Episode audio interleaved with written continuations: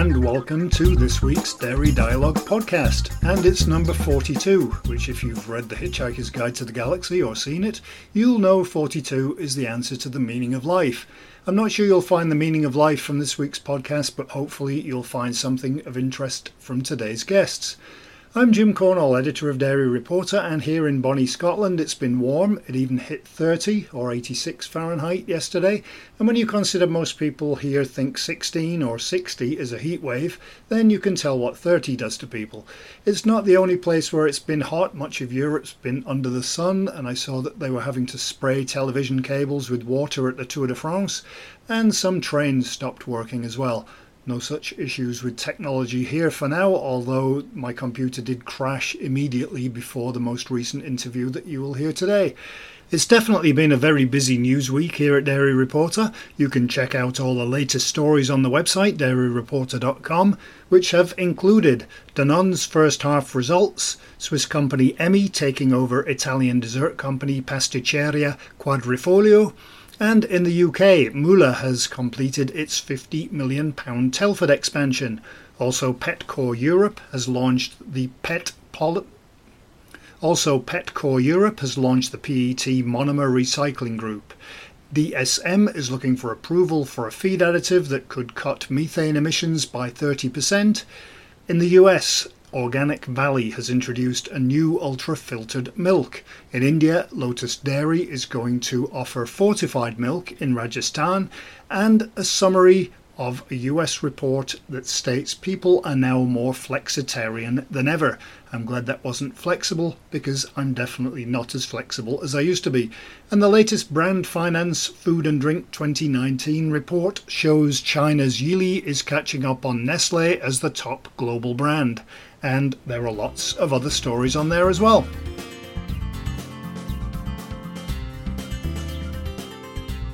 And so, on to this week's show. We have four interviews, or three, depending on how you look at things. Our first interview is with Bob Savage, product application expert cheese at DSM, talking about the company's new culture range for cheddar. Then it's to Kerry Group, actually two people from Kerry Group, Donald Cox, PhD, R&D Director for Wellmune, and John Riley, Vice President of Business Development, who we interviewed about new concepts for some of the Kerry portfolio at the VitaFoods event in Geneva. Then we have a pronunciation issue. In some places it's pecan, others it's pecan, and in others it's pecan. Regardless, Jenny Bailey, Business Development Manager at Pecan Deluxe Candy tells us about the company's new product, which is guaranteed to be popular because it involves unicorns, and how the company creates inclusions for ice cream, which seems appropriate given it's almost the end of ice cream month. Who said this show is thrown together with no planning? And we also take our weekly look at the global dairy markets with Liam Fenton from INTL FC Stone. So let's get the program underway with DSM and cheese. Cheddar can be found pretty much everywhere around the world, and so DSM has introduced new cultures, Delvo Cheese CH120 cultures, which are phage robust cultures for young cheddar and barrel cheese. To tell us more about them is Bob Savage, product application expert cheese, and we spoke to him in North Wales. And I first asked how long the cultures had been in development. Um, I suppose really um, it, uh, just over two years would be uh, about the time. It's probably three years since first concept and idea, and then um, the development work has been going on since then.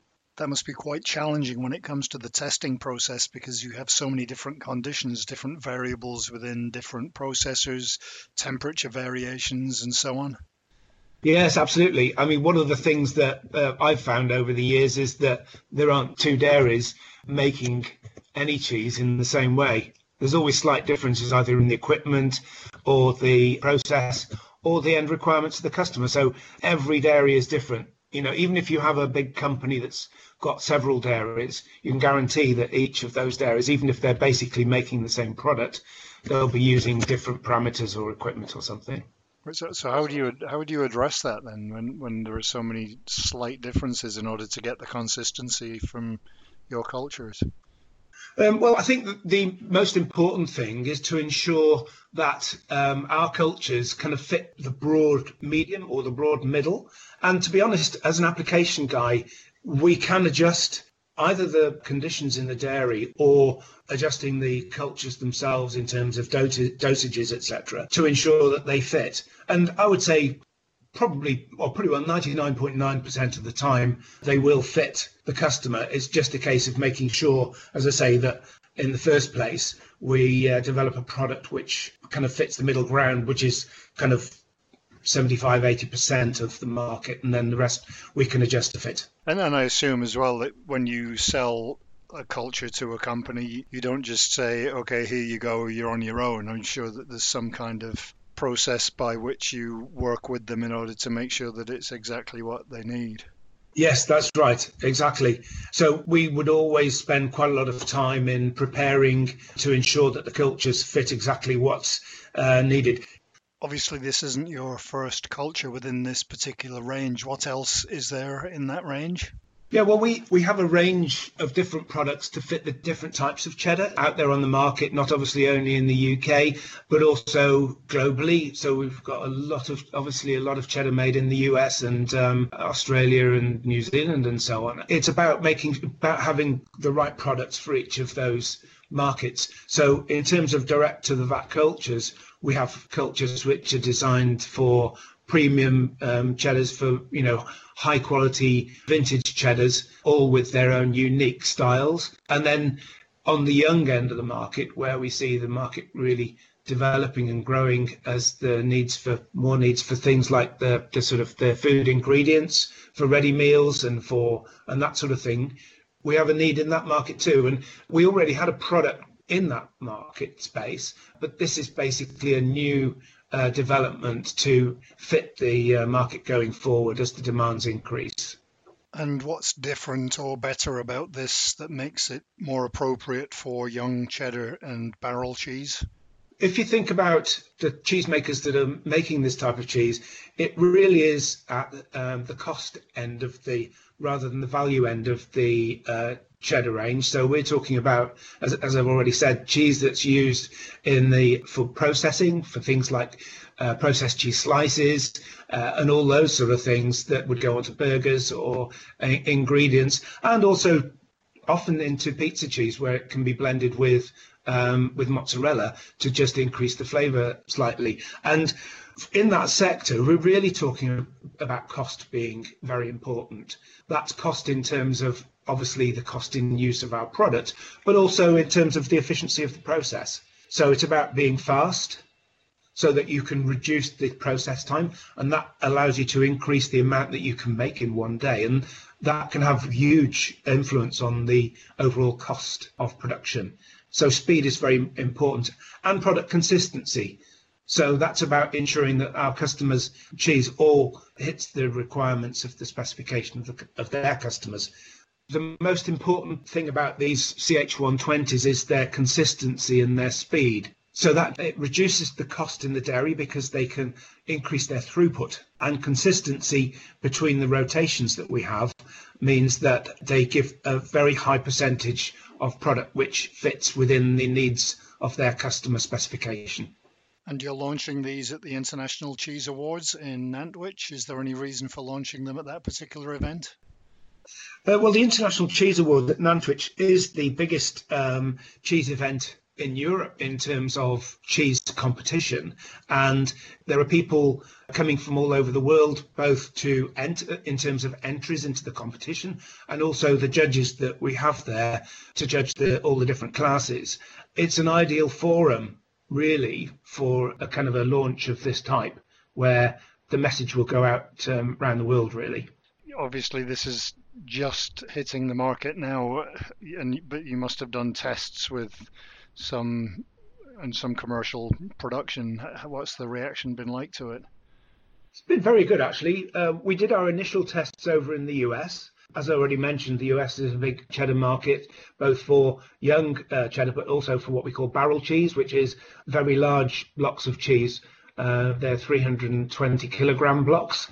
That type of cheese, we did our tests first it was all very positive. The cheese quality is exactly what they're looking for. And then since then, we've been rolling out, doing more commercial trials here in the UK. Again, we've had very positive results back good speed, neutral flavour, consistency between rotations, which is exactly what we were hoping we would deliver. And, and when you introduce a product like this, uh, and obviously now it hits the market, are you done with it then, or do you continue to work on that over time?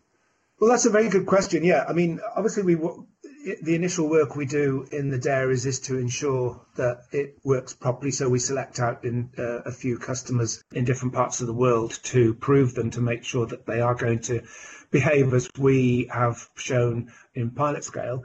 Once they have been launched, then it really is um, a case of continuous maintenance and management. So we're constantly monitoring the bacteriophage levels out in the industry that are present against the individual strains in that complete range, um, so that we can monitor to identify if there is any increases in bacteriophage levels generally in the world or regionally so that we can take action to, for example, replace strains if they start to show weakness.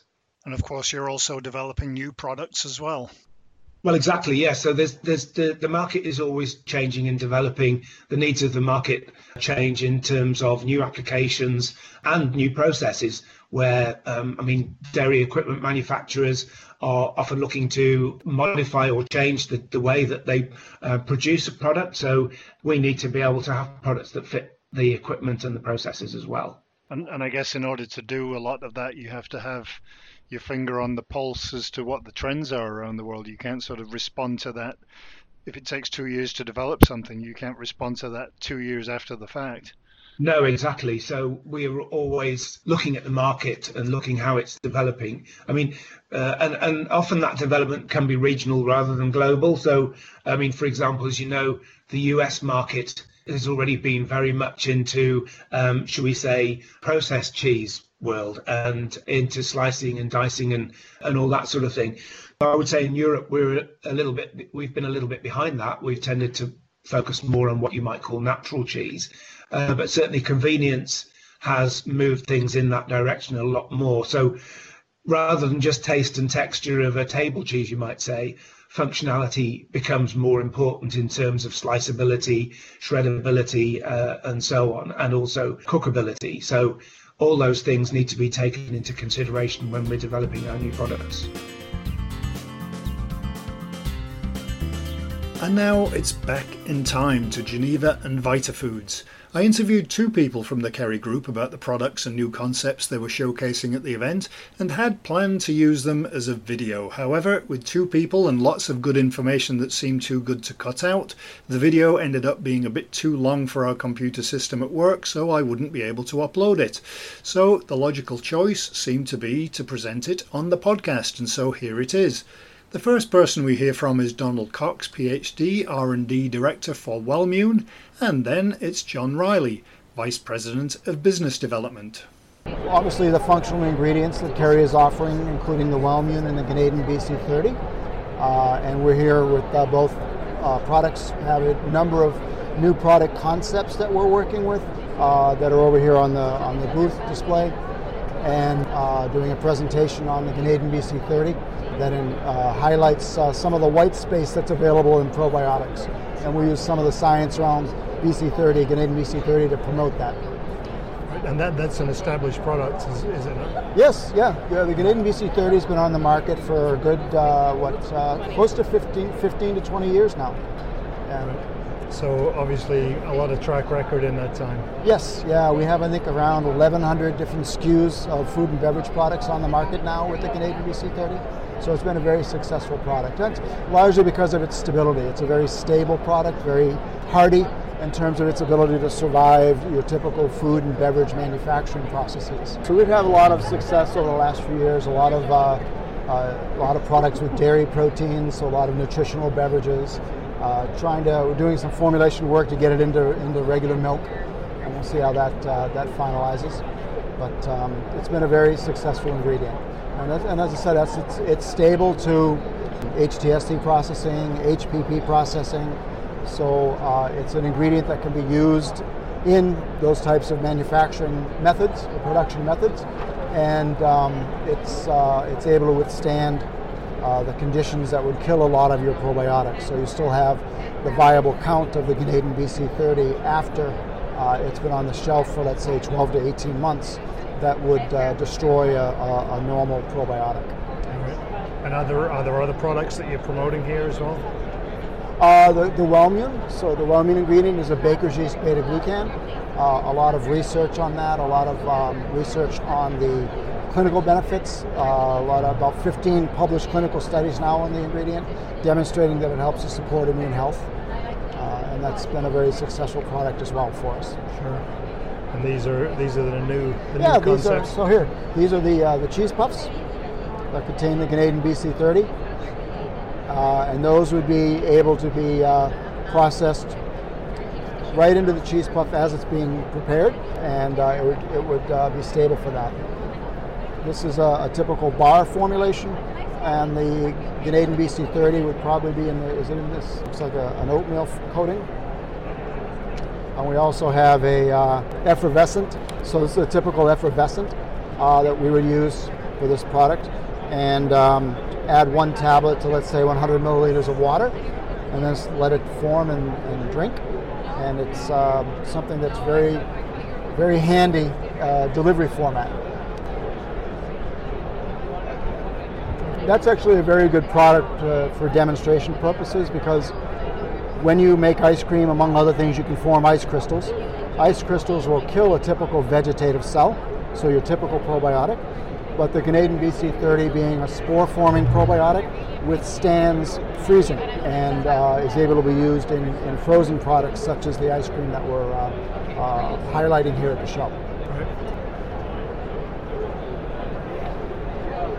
So this is uh, for the Wellmune concepts. Uh, what we're doing here for our customers is highlighting not only the, the benefit, which is immune health being top of mind for consumers, but also highlighting some of the quality of the research, some of the benefits of the Wellmune ingredient, uh, looking at some of the products where it can be used.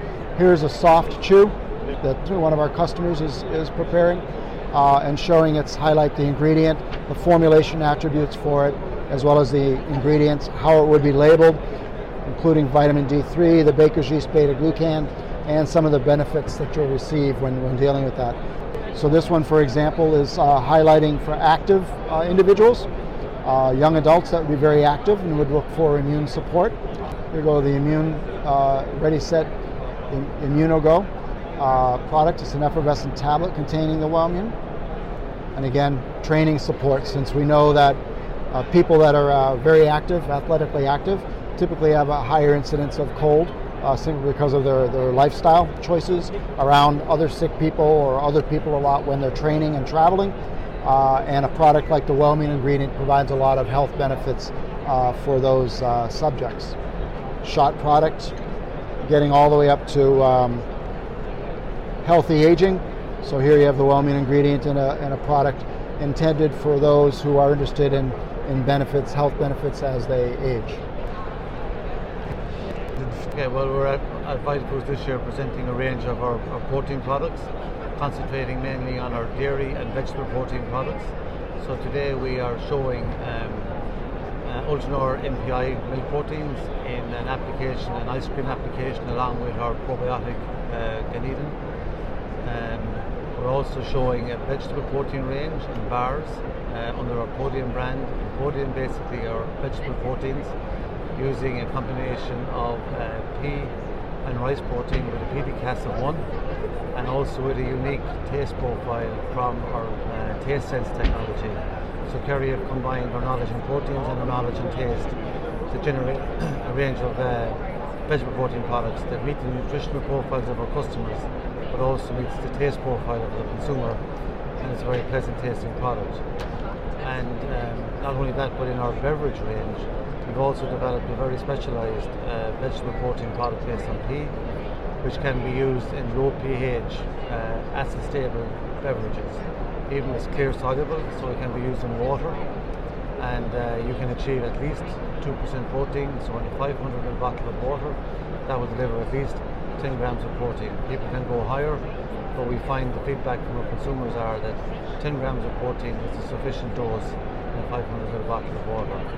The beauty of this product, of course, is that it's UHT stable, it's pH stable, so you can be used in fruit juices, it can be used in low pHs to give you a refreshing feeling if you're in the gym or you're working out. So it's it's a very new product for Kerry and looks to be uh, a product that will be very significant for us in the marketplace. And what's the reaction been like to it so far? Is it so new that there hasn't been any? Well, the, uh, the show has just started in the last few hours, and we've had a few people taste the product. And first of all, they don't believe that it's got two percent protein in there because it's tasteless. Uh, it has no off flavour, no off taste. The mouthfeel is typical juice. Um, there's no viscosity involved. So I, I, think the feedback today has been very, very good. But we've had this in the marketplace for a few months now, and we've been presenting it to our customers, both in the US and here in Europe and the feedback has been very positive. Um, I think know, it's going to take a bit of time for it to, to reach the marketplace, but a lot of the major beverage manufacturers are very interested in this product. And, and, as you said, these days everybody has to have that um, the, the protein, the plant protein options to go with the other options. Yes, because vegetarians need beverages as well as uh, people who, who drink uh, dairy proteins. And uh, I mean, obviously, dairy protein has been the most popular for muscle building, for health and wellness, but people want alternatives. Not everybody wants to build muscle all the time. I mean, there's a, a good market out there for vegetarian options. Kerry also has a range of milk protein isolates and milk protein concentrates, which are very high in micellar casein and more slowly digested milk protein. And if you're not a gym person or you're not a high performance athlete, you just want to build uh, some body mass, some muscle, you want to retain that over time and you want to be able to consume this product and have a slow release of amino acids into the blood. And the micellar casein present in our milk protein isolates and milk protein concentrates are ideal for that. You get digestibility over maybe six hours as opposed to uh, one hour of whey protein. So it's ideal for people going to bed at night to consume a beverage with our milk protein isolates and over the night time while they're sleeping you have uh, an anabolic state maintained in the body you release amino acids into the bloodstream at a slow rate, so you keep the body uh, in an anabolic state, you keep amino acids in the blood, and that's a positive thing for the for people who just don't want to have pure muscle building. Mm. So there's a whole range of applications for the products.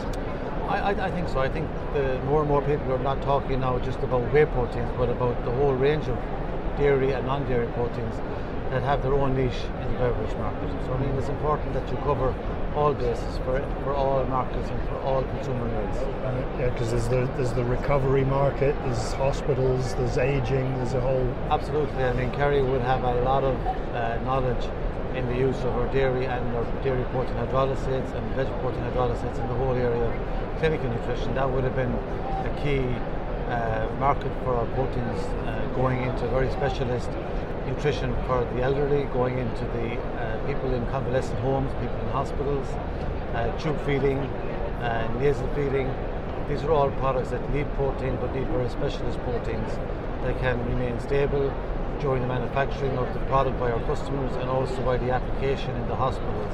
Make sure that tubes don't get blocked, and make sure the product can taste okay, that the whole compliance area is critical in this area and having products that taste good and that the consumer or the patient can consume their, their, their requirement over a daily period is important. And dairy protein and good tasting dairy protein plays a role in that. I mean, it's not just all about clinical nutrition or infant nutrition. Kerry also supplies products for fun fun applications. So uh, we replace egg white uh, in things like marshmallow and nougat and chocolate confectionery. So there's a positive approach there in terms of being able to supply products that are uh, vegetarian, that are allergen free for uh, marshmallow and nougat and for foaming beverages. We also supply very specialist fractionated casein for the infant formula industry. So there's a big drive, obviously, to try and make infant formula as nutritious as possible in terms of matching mother's breast milk. And mother's breast milk is always going to be the, the gold standard for all for all infant formula. But if you look at mother's breast milk, it contains only beta and kappa casein. Cow's milk contains alpha casein predominantly. So Kerry, to our knowledge, is the only manager, man, manufacturer in the world today that fractionates casein protein and produces a beta and kappa casein enriched fraction, which is used by the infant formula industry uh, to make the product come closer from a protein perspective to what's found in mother's breast milk. So these are all the areas that Kerry are continuously focusing on to try and develop products that meet the market need and make the products that we are supplying our customers with more nutritious and more applicable to their to their market need.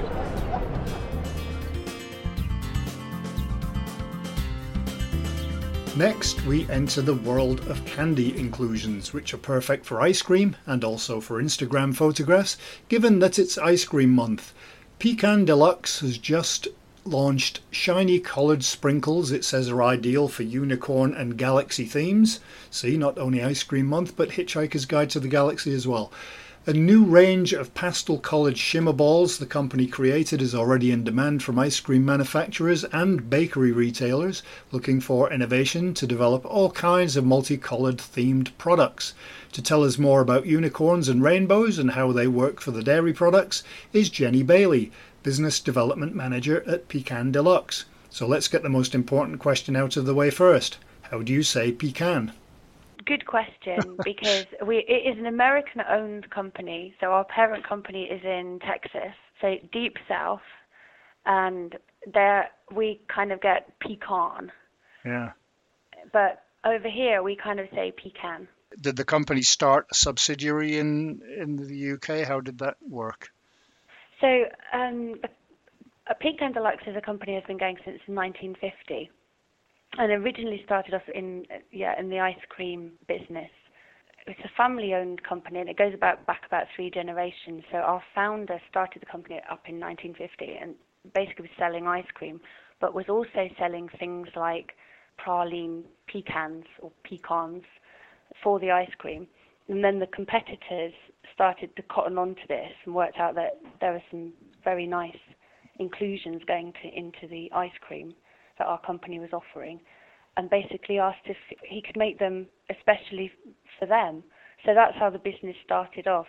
So it continued that way, just basically working in America until 2000, when they decided that actually there was a quite a lucrative market within Europe, and started looking around for places to up, start a, a, business up within Europe, and and that's how Pecan Deluxe Europe came about in the year 2000.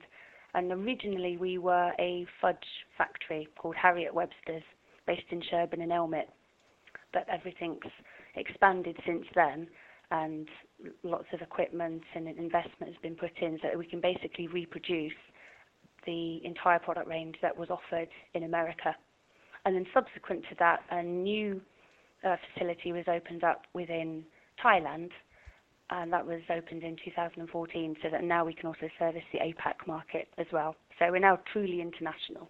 You do the same things only in different locations, or are there differences between the?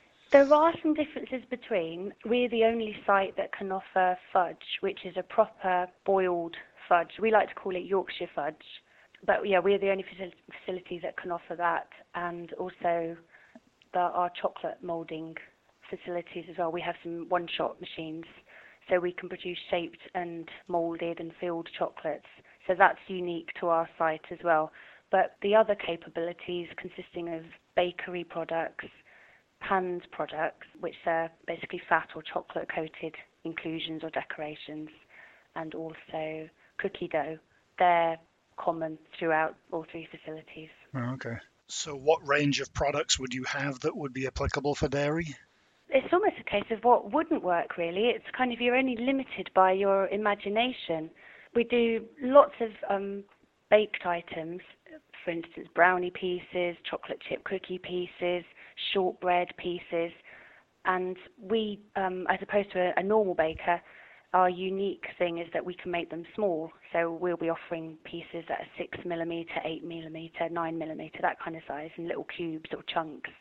So they're absolutely ideal for putting into dairy products, whether it be a yogurt where it might go on the side of a, a, what the Americans call a sidecar, or we tend to call split pots, also top hats, that kind of thing.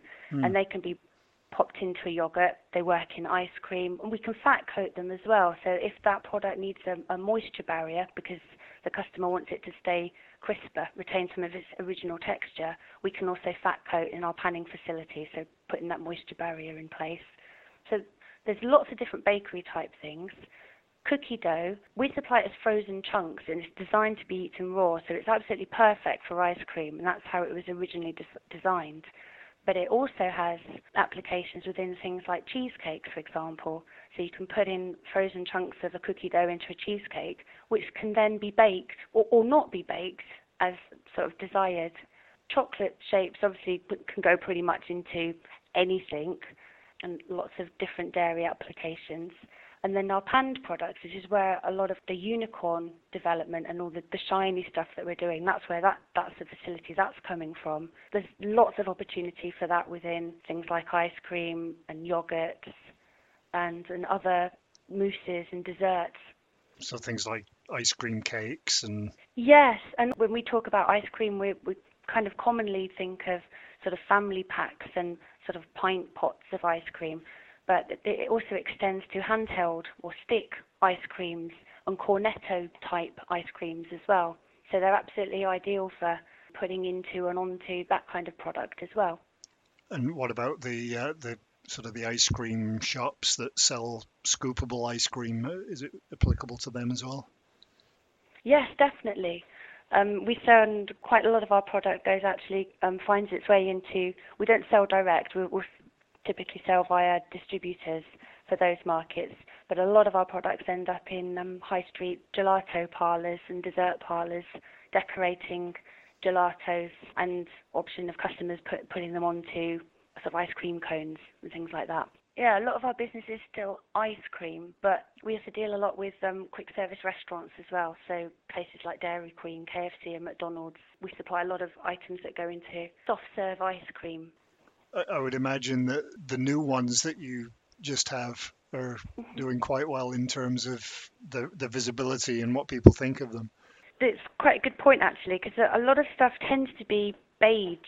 If you think a lot of baked items, praline nuts, chocolate, there's a lot of brown, boring beige stuff, and colour is is something that's really attracting attention. The rise of Instagram um, and social media, people sharing photos of all their foods. There's a huge market, um, especially with you know, millennials and, and younger generations, just taking photos of items to share with all their friends and colleagues, etc. So they're really looking for something that's attention grabbing. So there's definitely a market and lots of interest for people looking for shiny, uncoloured decorations in particular. And yeah, so the new um, the unicorn sprinkles which we've um, started producing, they're in lots of lovely pastel colours and they've got a sort of metallic sheen to them. And we've actually got customers uh, making ice cream in Scandinavia, putting them in onto the top of a unicorn ice cream, and um, also a gold popping candy as well, which is going into a black vanilla ice cream. So there's a real contrast there, and it's all highly visual. So yes, it tastes nice, but it looks amazing. The, the only problem with that, I suppose, is that the ice cream seller gets all the credit, and you're the people that make it. Yeah, but that's we're business to business, so yeah, it kind of goes with the territory, I guess. Yeah, we're a, a hidden hero. but but at least you know when you see all these things on Instagram, that's ours. Yes, very mm. much. And we yeah. um, and we obviously talk with our customers, so we we like to know get samples if possible, but definitely photos of products where our ingredients are ending up, and then we love to share them with colleagues, particularly the guys that are, are working making everything in the factory so that they can actually get to see where, where the stuff they're making is ending up. And if they have the opportunity to go out and buy that themselves, then they can do. And then there's kind of a sense of ownership as well. So, so we definitely like to do that. And I suppose the companies can also tell you what they'd like to see in their products and what's trending and what their customers are asking for. Yeah, definitely. Yeah, we're, we're always open to feedback, and we every time we sort of new, do new developments, obviously we'll start off in our development kitchen, but when it progresses to factory trials, we'll ensure that everybody has the opportunity to come and taste products and share their opinions, good and bad, we take yeah. those all on board and, and feed that into the next tranche of product development. And have these products been launched in your other markets as well? I think with the unicorn um, and the everything with a shiny tinge to it, that's fairly unique actually to Europe currently, though we are starting to see a lot of interest coming from the Middle East, particularly from Gulf Foods that we attended recently, and we're seeing a lot of stuff and we're getting inquiries now for shiny and brightly coloured inclusions. One of the issues that happens with the shiny stuff, a lot of demand has actually been generated by retailers like Marks and Spencer. So it's kind of a UK centered thing and it's not so popular in Europe and not really popular in America. They're not really doing any any development without that with those kind of products out there because there's no demand. That's not to say that they won't, maybe a different story in the Middle East because they are very into their colours and visual appeal. And for example, probably the first example of um, unicorn in the ice cream market was actually a unicornetto, which originated last year. In fact, it was about this time last year, August last year, and that was launched in Asia. So there's definitely potential for this kind of product within Asia. We just haven't totally tapped into that yet. And, and as you mentioned earlier, the, the photography side of things with Instagram and that that doesn't really have any geographical barriers. So I'm sure that when people in the US see some of the pictures of the products, they may want them as well. Absolutely, yeah, definitely. It's really breaking down geographical barriers. The composition of these things are they in terms of sustainability and environmental friendliness, which seems to be very important these days. How, how does that factor into the products? Well, we do work with palm oils, so we use RSPO, so the round table palm oil. So it is so it is sustainable, and we actually only work with segregated as opposed to mass balanced palm oil. So that's very important to us. That's critical, and we've we've only been working with that product for for years now. We also work with cocoa butter as an alternative to the palm oil. And cocoa butter is a good alternative, particularly in, in Europe, where there is um, there has been a, a bit of a reticence to taking palm oil products. So we do offer that as an alternative. But as I say, the sustainability is very critical. The colouring agents that we've moved over to are now solely based on fruit and vegetables. So we've always been very much about using natural colours and flavours, etc. In the last few months, we've actually moved over to using veg- fruit and vegetable concentrates. So they're not synthetic at all. So that's quite key for us.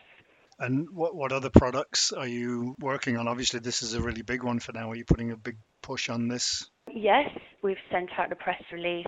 We've got various magazines and journals in- interested in this and we're showing it to customers. We've got interest from bakery customers. We've got things like donuts, brownie slices, and things like that. So lots of bakeries are looking at that. Also confectionery, things like toffee apples and Easter eggs. So we're kind of scratching the, the surface at the moment.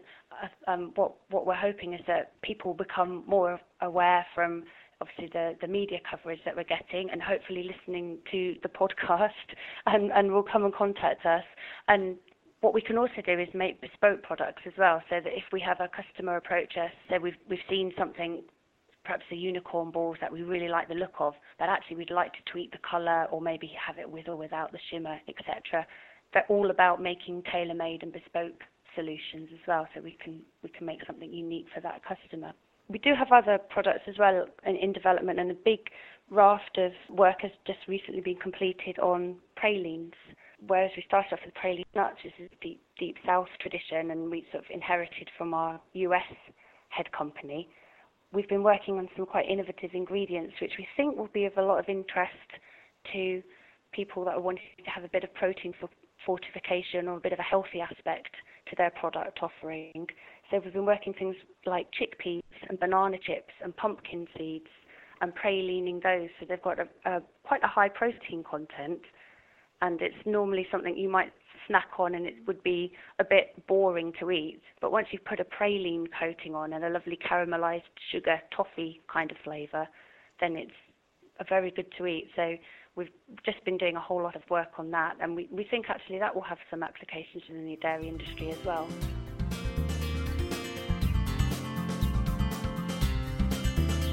And now it's time for a weekly look at the global dairy markets with Liam Fenton from INTL FC Stone.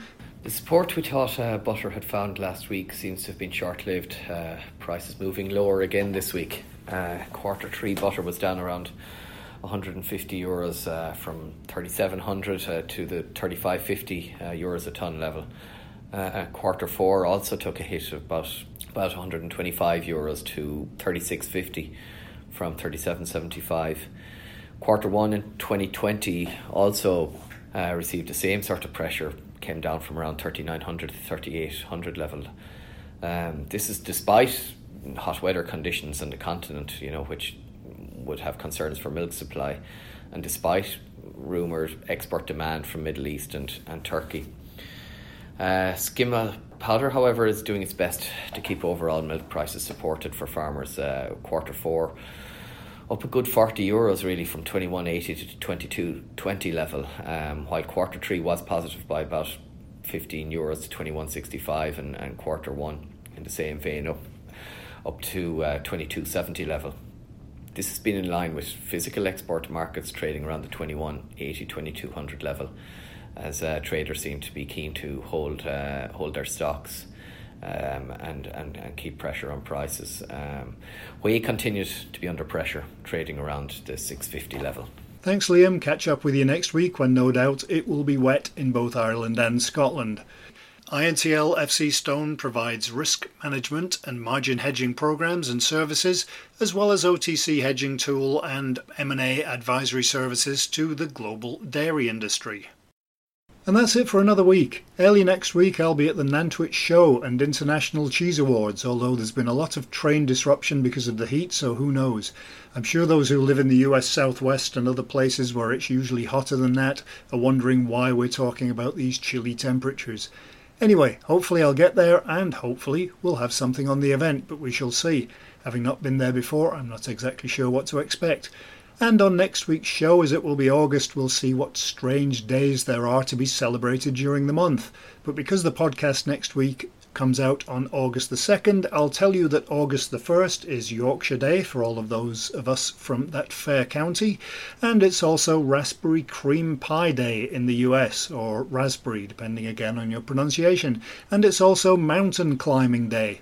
Not sure if they celebrate that one too much in the Netherlands. So perhaps next week I'll be talking to you from the top of a mountain, waiting for Mountain Descending Day, while eating raspberry cream pies for energy purposes. Have a great week, and thanks for listening.